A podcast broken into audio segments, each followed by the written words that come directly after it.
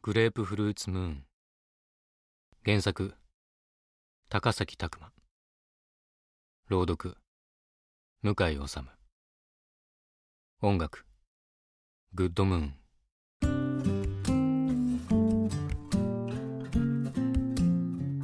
週末のルナシティは喧騒の中で眠りを忘れる。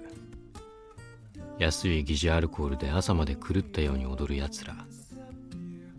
欲望をそのままリズムにしたような音楽が地鳴りのように鳴り響く。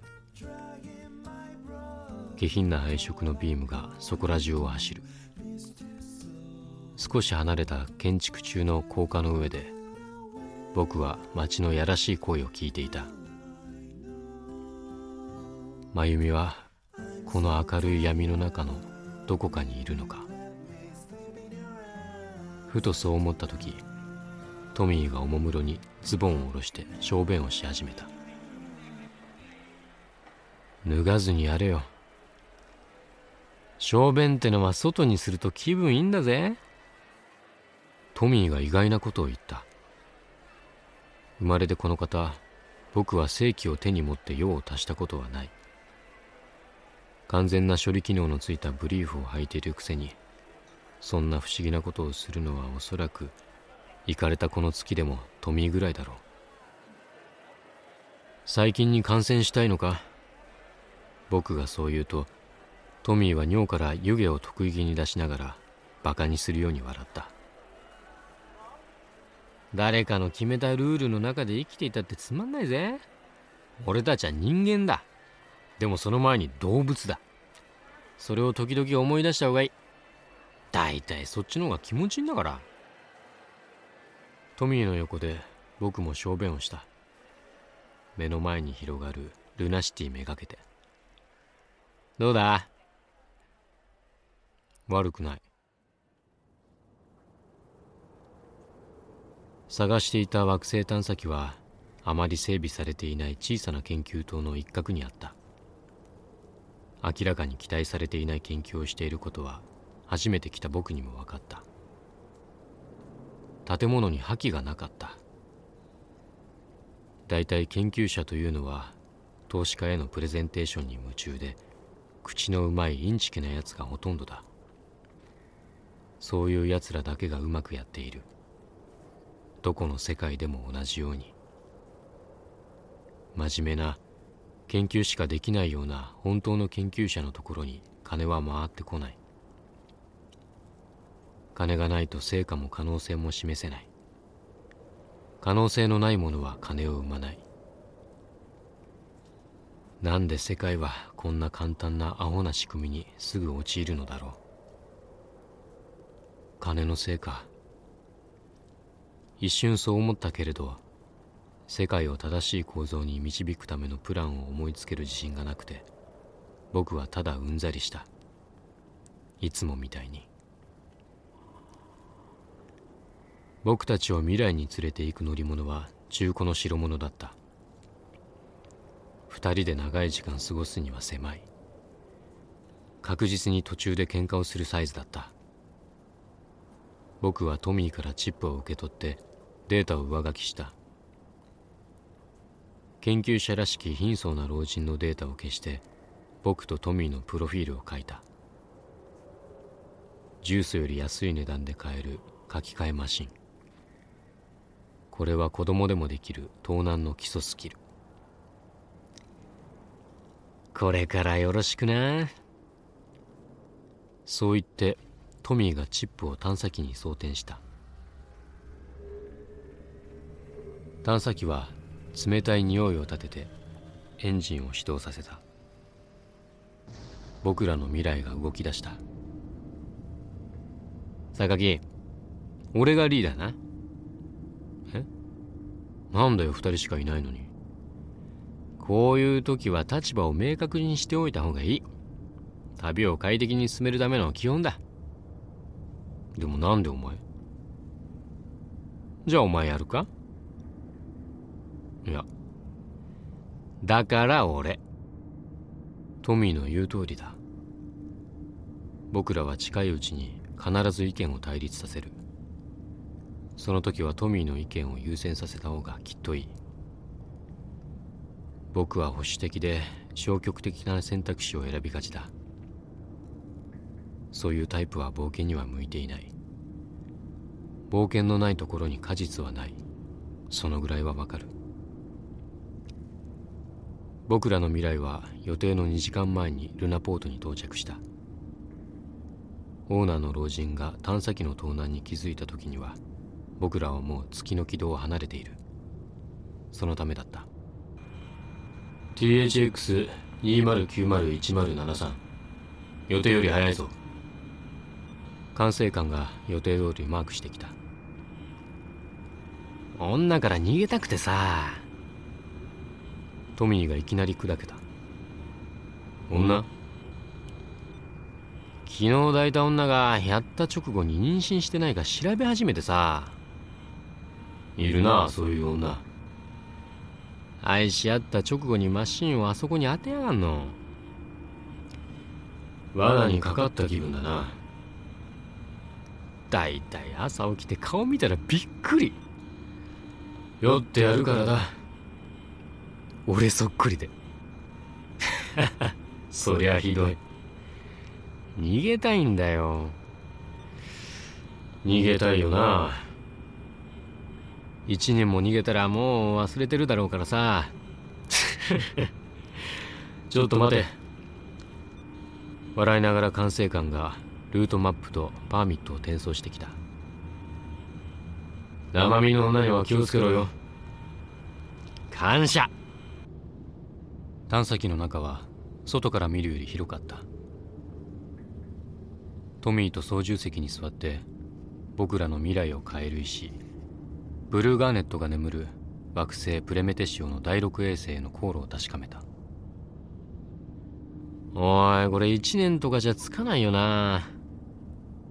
かもな。探査機のマザーコンピューターが会話に割り込んできた。月の重力圏を超えたところでレベル5のワープ軌道に入るよう指示を受けました。一体どうして？ワープはハイクラスの宇宙船にだけ許されたハイウェイだ。僕らのような貧乏探査機が入れるルートではない。一回サービスなさっきの管制官だ。さっきのトミーの話がつぼったみたいだ。トミーナイス。いい仕事したな。マザーが続けた。そこから7日眠ってください。最初のポイントエデンの近くのエリアで気象サインをお出しします。昔二人で旅行したこと覚えてるか？榊が言った。エアボートでどこまで行けるかやった時のこと？ああ。あん時はありがとな。ああ。トミーの母親が死んだ直後だった。トミーには父親はいなかったからトミーはいきなり一人になった。母親はトミーの前で飛び降りた。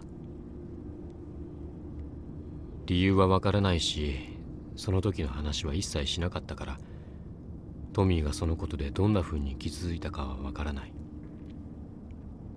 ただ明るいこの男が随分短気になって問題ばかり起こすようになっていたから大体のところは想像がついた。そんな時僕は無免許で大型のエアボートを盗んでトミーを誘って旅に出た。当時僕らの無謀な計画は大きなニュースになった。盗んだエアボートが皇族のものだったからだ。24時間もかからずに僕らを捕捉されてえらい目にあった。でもその件のおかげかそれ以降トミーは今までのトミーに戻った。僕は何一つ反省しなかったけれどそのことで一つだけ学んだ。生きていくのにバカは時々必要だということだ。この探査機皇族様のじゃないよな。僕がちょっと本気でそう言ったらトミーが吹き出して笑った。月の16圏を離れてすぐワープ軌道に入った。そこからの自動運転中7日間の睡眠カプセルの中で僕は一つも夢を見なかった。こんなに深く眠ったのは子供の時以来かもしれない。つまり7日間真由美は現れなかった。真由美とこんなに距離を置いたのも本当に久しぶりだった。夢の中の真由美とのキリキリするような生活と宇宙空間を海に浮かぶ木の葉のように漂う今とどちらが本当の自分の人生か時々わからなくなる。僕はあちら側の夢なのではないか。時々その感覚が右の頬を固くする。間もなくエデンの引力圏に入ります。ガクンと空気圧が変わった。圧力を示すメーターの数字は変わらないけれど空気の質が一瞬で入れ替わった。星の引力圏に入った時に起きる独特の支配者が瞬間で入れ替わったような感覚だ。これからこの感じ何度味わうんだろう。これ苦手か？トミーが鼻で笑いながら言った。苦手なもんか。好きじゃないけどな。出た痩せ我慢。最新の高速船が僕らの船を追い越した。轟音が消えるのを待って僕は言った。この感覚みんな何て呼んでるんだろう。名前？そんなもんないさ。じゃあ名前つけようぜ。トミーはしばらく考えてそしてつまらなそうに言った。金にならないことはしない。エデンはその名前からは想像のつかないくらい荒涼とした星だった。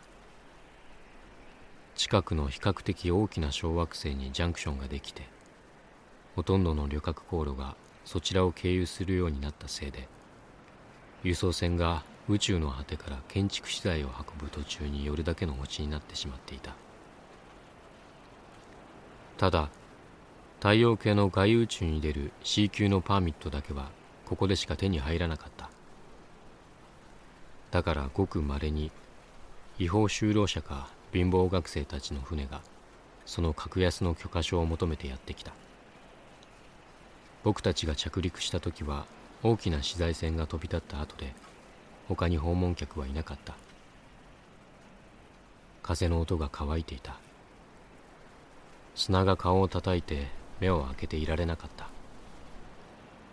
トミーは逃げるように船に戻った。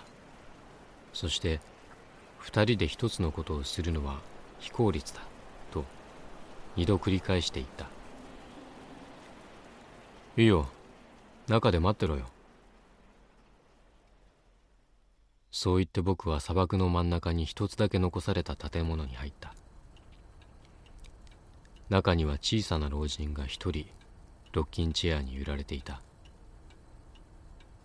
体を少しも動かさずに老人は眼球だけを動かして僕をじっと見つめた。ロッキンチェアはずっと揺れたままだった。パーミットはここでもらえるのか？オンボロの翻訳機を一度叩いてから老人は答えた。お前は何のために生まれた？予想以上にしわの寄った声で不意をつかれた。死んだ妻のことを思い出してな。あいつが死ぬまで俺はあいつのことを少しも考えてこなかった。あいつはずっとこんな星でずっと変わらない毎日を繰り返してそれで楽しかったのか。俺の横にいてただ置いていくだけであいつは楽しかったのか。老人は代謝の悪そうな眼球から一粒の涙をポロリとこぼした。ああ俺たちはなぜ死ぬんだ？老人はじっと僕を見つめた。気の利いた答えなんかいらないから教えてくれないか。みんな死ななかったら宇宙は大変なことになる。死は最大の発明だ。死は平等に訪れる。俺にもお前にもだ。金持ちにも貧乏人にも。権力者にも無能のあいつにもだ。それが救いだ。そう思わないか？難しいことはよくわからない。死について考えたことはないのか。答えなんか出ない気がするからそういうことに時間は使わないことにしてるんだ。羨ましいな。俺にもそんな時があった。じゃあそのうち考えるさ。答えなんか出ないけどな。老人が少し笑った気がした。外宇宙に行くパーミットが欲しい。いくらでもやるさ。あああのボロい船か。帰りは巨大な船で寄ってやるよ。宝探しか。そんなところさ。若いな。それしかないからね。うん。幸運を祈る。老人がそう言ってキーメモリーのデータを上書きしていると奥のドアが開いた。そこには白い犬が二本足で不機嫌そうに立っていた。いつまで待たせるんだい？バスローブの紐を結びながら犬が喋った。あーすまない。パーミットを出したらそっちに行くから。奥の部屋に犬が戻るのを確認して老人が言った。新しい女さ。エデンを越えて外宇宙に出るといわゆる地球的生態系の影響下を離れる。エデンという星の名はいくつもの生態系が混じり合い新しい生命が生まれる場所という意味からついていた。そのことを僕はさっきの犬のしどけない格好を見て思い出した。元気だな。老人が恥ずかしそうに言った。あいつうまいんだ。いいことだね。死に近づくとしたくなるもんさ。そういうものかな。そういうものさ。僕は上書きの終わったキーメモリーを受け取って船に戻った。外宇宙の生命体たちはその外観だけでなく独特のモラルの中で生きている。向こうから見たらこっちもかなりおかしな生命体らしいが。トミーお前犬とやれるか？突然何の脈絡もなく聞いた。俺は目が2つあれば大丈夫さ。僕らの船がエデンの砂漠の砂を巻き上げた。老人の小さな家は砂煙に包まれて視界から消えた。